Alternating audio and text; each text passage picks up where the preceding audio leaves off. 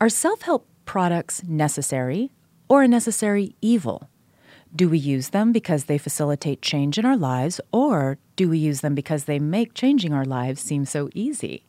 Who doesn't want to change their lives for the better, and who wouldn't want that to be easy? Making it easy to see the appeal of the self help market. Yet, for fear of seeming too cynical, to truly invest in the self help market involves a true investment of either time or money. A conundrum one might solve with the question, What's in it for me? but end up with an answer of nothing I have the time or money for, which is where I come in. Welcome to What's in It for Me, the best self help book reviews of the best self help books from 2019. And though I'm incredibly excited to read and review the top five most popular self help books of 2019, there is one small problem. I've never met a self help book I've liked, which honestly is pretty strange considering what I do. As a therapist, I actually have a relationship with the self help industry. We're both intent on promoting positive change, which in itself is sort of a modified version of what's in it for me.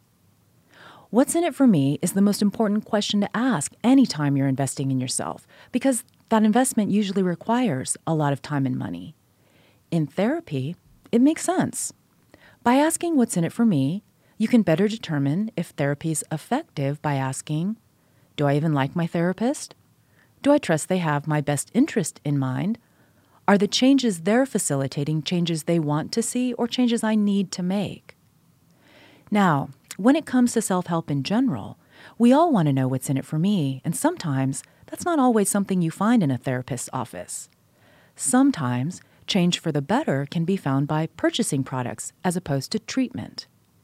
Just doing a general search for self help products lists everything from candles to wine glass bathtub holders to face masks to books, all of which, like therapy, require time and money, an investment dying to know what's in it for me. I mean, what's in it for the consumer who purchases self help products, or books in particular? Do the books teach real change for real people? If we invest time and money in a book, will things change? And will that change be as easy as the book makes it seem? And though therapists and self help have different approaches to the overall goal, we're still on the same path. We both try to help people overcome obstacles. We both support individual change. We both encourage the use of personal strengths and do everything we can to reinforce empowerment.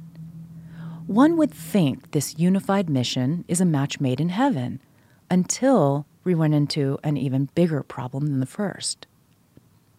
My clients want self help, or better stated, they want recommendations from someone who should be able to give them a good recommendation for a self help book or two, like a therapist.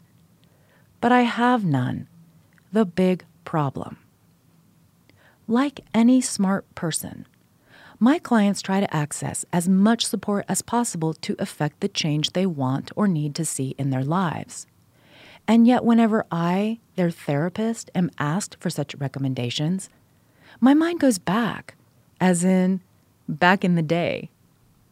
My mind goes back in the day to when self help books resembled textbooks that were more time consuming than school and filled with material either so dry you had to read and reread just to retain the information, or so glib you felt like you were in algebra class wondering, how do they make that seem so easy?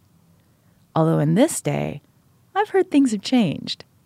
Now, instead of the dry psychologists or glib motivational speakers of back in the day telling us how to empower ourselves, we have influencers, podcasters, celebrities, computer scientists, bloggers, and even therapists espousing the ways we can improve our current situations. And yet, I still remain skeptical. Or maybe ignorant is the better word, because basically, I am. I have no knowledge of the current state of the self help market, and without knowledge, I can only be ignorant. But rather than stay that way, Rising above the ignorance into a place of knowledge is exactly what I intend to do. I will be reviewing the top five most popular self help books of 2019 according to Goodreads, starting with the number one rated Girl Stop Apologizing by Rachel Hollis.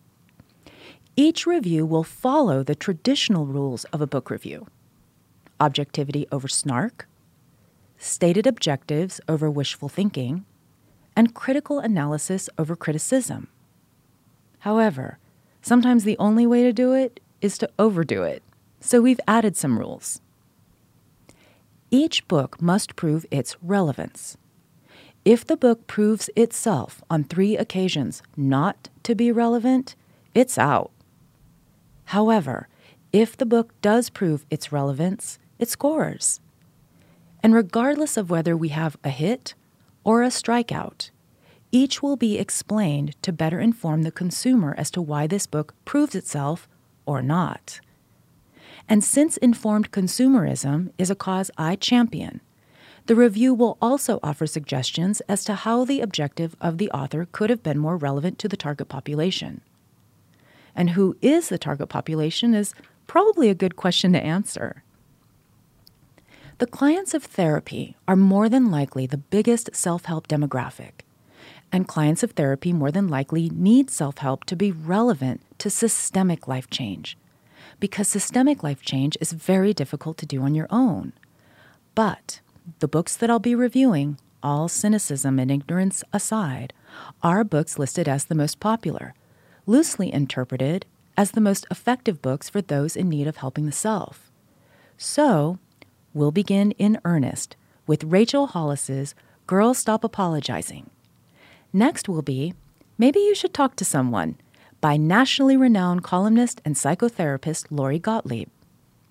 Stay Sexy and Don't Get Murdered will follow, penned by hit podcasters Karen Kilgariff and Georgia Hardstark. Matt Haig will give us Notes on a Nervous Planet, and Digital Minimalism by Cal Newport will be the last of the reviews. So, for those morbidly curious to know how helpful the most popular self help books of 2019 will be to their lives in 2020, sit back, turn it up, light a candle, grab your wine caddy, and enjoy someone else doing the work for a change. Because working to find out how relevant the most popular self help books are is exactly what I'll do. Until then,